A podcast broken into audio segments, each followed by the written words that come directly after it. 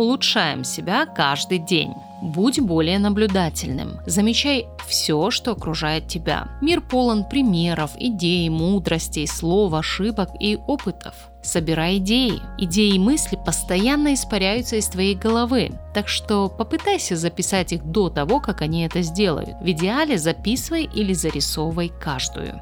Читай, много читай. Чтение, возможно, лучшее вложение времени. Выделяй на него каждый день 30 минут. В идеале всегда носи с собой книгу.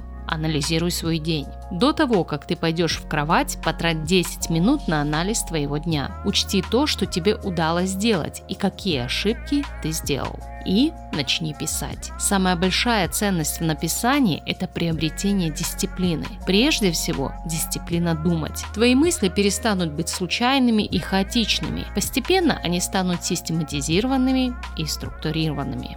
Дерзай.